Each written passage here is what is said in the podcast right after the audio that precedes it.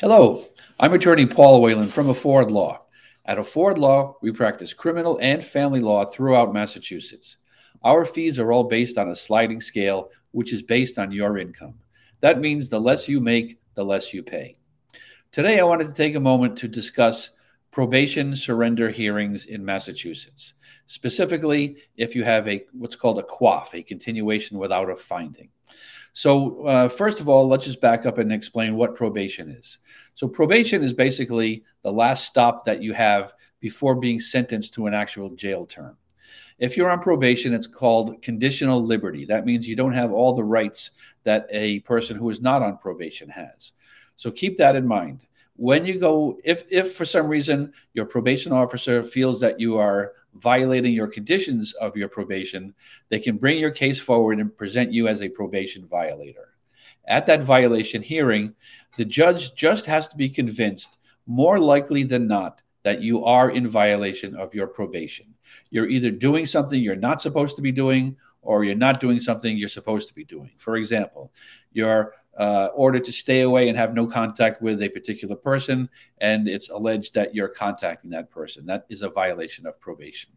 So, in any case, uh, the probation department has the burden of proof, uh, what's called a preponderance of the evidence. That means that the judge just has to be more more likely than convinced, more likely than not, that you're in violation of your probation. Think of it as like 51% to 49%. It's a much lower standard than a beyond a reasonable doubt standard, which happens at a criminal trial. In any case, it's uh, it's up to the probation department to meet that standard. Now, what I want to talk to you specifically about is if on your underlying case you have what's called a continuation without a finding of guilt, what's referred to as a CWOF. If you have a CWOF, that can be a very good thing because a CWOF is not a conviction. And if you get through your probationary period, at the end of that period of time, um, if you don't ha- get rearrested and you fulfill all of your obligations, your case will be dismissed.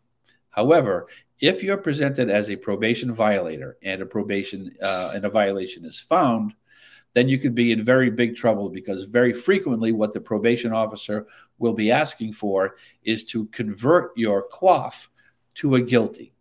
Sometimes that uh, recommendation will be accompanied by a recommendation for a committed time, which means jail a jail term.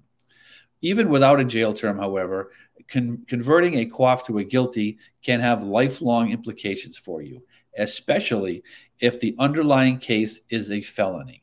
So, as an example, if you've been charged with assault and battery with a dangerous weapon and you were able to get a CWOF uh, at your at the original um, point where you were working through your case and you plea out and accept a accept a CWOF.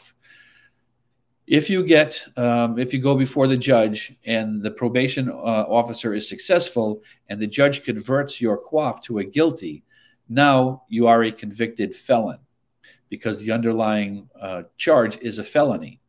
So that's going to follow you for the rest of your life as a convicted felon. It's going to uh, impact the jobs that you can apply for and get. Some housing would, would you'd be uh, eliminated from some housing, and it's just a burden that you don't want to have. So if you have a CWOF in particular, be extremely careful that you don't get the CWOF converted to a guilty because that can cause you all kinds of trouble.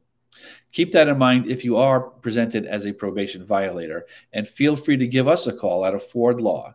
We do practice criminal law and family law throughout Massachusetts, and our fees are on a sliding scale. We're trying to give voice in the courtroom to the hardworking people of Massachusetts. Please feel free to visit us at affordlaw, uh, and give us a call. Set up a free virtual appointment. I'd be happy to answer any questions that you might have. At Afford Law, we're making justice affordable.